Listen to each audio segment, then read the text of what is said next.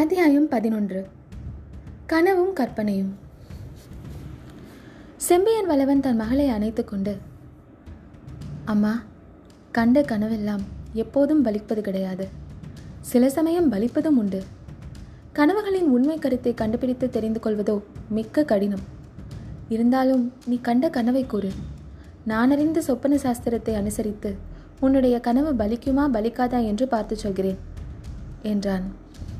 மகள் கண்டது ஏதாவது துர்சொப்பனமாக இருந்தால் அதற்கு ஏதாவது நல்ல அர்த்தம் கற்பனை செய்து கூறி அவளுக்கு தைரியம் சொல்லிவிட்டு போகலாம் என்று செம்பியன் நினைத்தான்.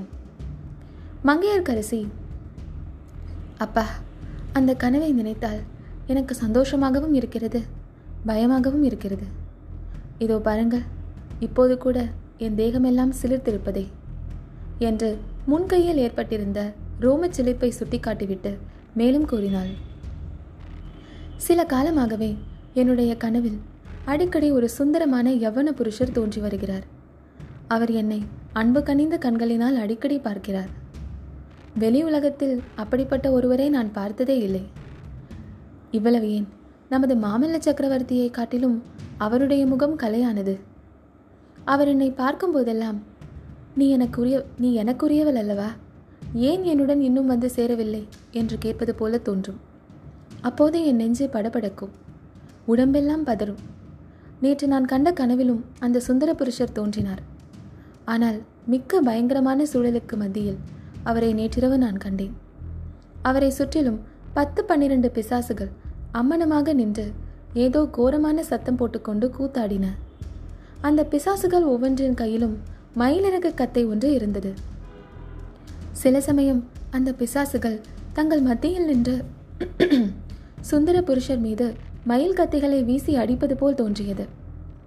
அவர் பாவம் ஏதோ ஒரு தேக உபாதையினால் கஷ்டப்படுகிறவர் போல் காணப்பட்டார். இதற்கிடையில் அவர் என்னை பரிதாபமாக பார்த்து இந்த பிசாசுகளிடம் நான் அகப்பட்டு கொண்டு விட்டேனே என்னை நீ காப்பாற்ற மாட்டாயா? என்று கேட்பதைப் போல் இருந்தது. நான் உடனே திரும்பி ஓட்ட ஓட்டமாக ஓடினேன். எங்கே ஓடுகிறோம் என்ற நினைவே இல்லாமல் நெடுந்தூரம் ஓடினேன். கடைசியாக ஒரு கோவில் தென்பட்டது. அதற்குள் பிரவேசித்தேன். கோவிலுக்குள் அப்போது யாரும் இல்லை. அம்பிகையின் சந்நிதியை அடைந்து முறையிட்டேன். தாயே என் உள்ளம் கவர்ந்த புருஷரை நீதான் காப்பாற்ற வேண்டும் என்று கதறினேன். குழந்தாய் பயப்படாதே. என் குமாரனை அனுப்புகிறேன். அவன் உன்னுடன் வந்து உன் விருப்பத்தை நிறைவேற்றுவான் என்று ஒரு அசரிதி பிறந்தது. அசரிதி சொல்லி நின்றதோ இல்லையோ? அம்பிகை விக்கிரகத்தின் அருகில் திவ்யமோகன ரூபம் கொண்ட ஒரு பாலன் நின்றதை பார்த்தேன். என் குமாரனை அனுப்புகிறேன் என்று தேவி சொன்னதால் வள்ளி நாயகன்தான் வரப்போகிறார் என்று எண்ணினேன். ஆனால் அங்கே நின்ற பிள்ளையோ விபூதி ருத்ராட்சம் தரித்த சிவயோகியாக காணப்பட்டார். இனிமையும் சாந்தமும் நிறைந்த குரலில் அந்த பிள்ளை தாய் என்னுடன் வா உன் நாயகனை காப்பாற்றித் தருகிறேன் என்றார். அந்த தெய்வீக குழந்தையின் திருவாயில் உன் நாயகன் என்ற வார்த்தைகள் வந்ததும் எனக்கு மெய் சிலிர்த்தது. உடனே உறக்கம் நீங்கி எழுந்துவிட்டேன் அந்த சுந்தர புருஷர் காப்பாற்றப்பட்டாரோ இல்லையோ என்ற சந்தேகத்தினால் இன்னமும் என் உள்ளம் துடித்து கொண்டிருக்கிறது. நான் கண்ட கனவின் பொருள் என்ன அப்பா? அதனால் எனக்கு ஏதாவது தீமை விளையுமா? அல்லது நன்மை ஏற்படுமா? என்று புதல்வி கேட்டு வாய் மூடும் முன்பே கட்டாயம் நன்மைதான் ஏற்படும் என்று செம்பியன் உறுதியாக கூறினான். சற்று நேரம் சிந்தனையில் ஆழ்ந்திருந்துவிட்டு அச்சோழர் பெருந்தகை மேலும் கூறினார். நீ கண்ட கனவு ஏதோ தெய்வீகமாக தோன்றுகிறது. உன் மனதுக்கிசைந்த சுந்தர மணவாளனை நீ இங்கேயே அடையப் போகிறாய்.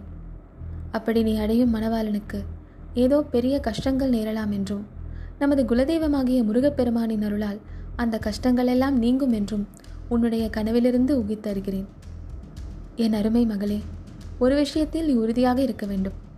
நான் இல்லாத சமயத்தில் உன்னை தேடி அதிர்ஷ்டம் வந்தால் அதை நீ வேண்டாம் என்று தள்ளாதே. ராஜகுலத்தில் பிறந்தவன் எவனாவது உன்னை கரம் பிடிக்க விரும்பினால் அப்படிப்பட்டவனை மணந்து கொள்ள இப்போதே உனக்கு நான் அனுமதி கொடுத்து விடுகிறேன்.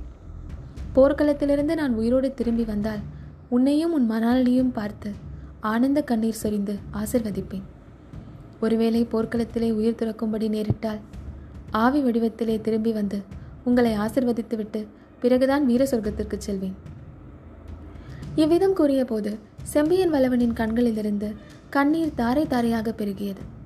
மங்கையர்க்கரசியும் தந்தையின் விசால மார்பில் முகத்தை பதித்துக்கொண்டு விம்மினாள்.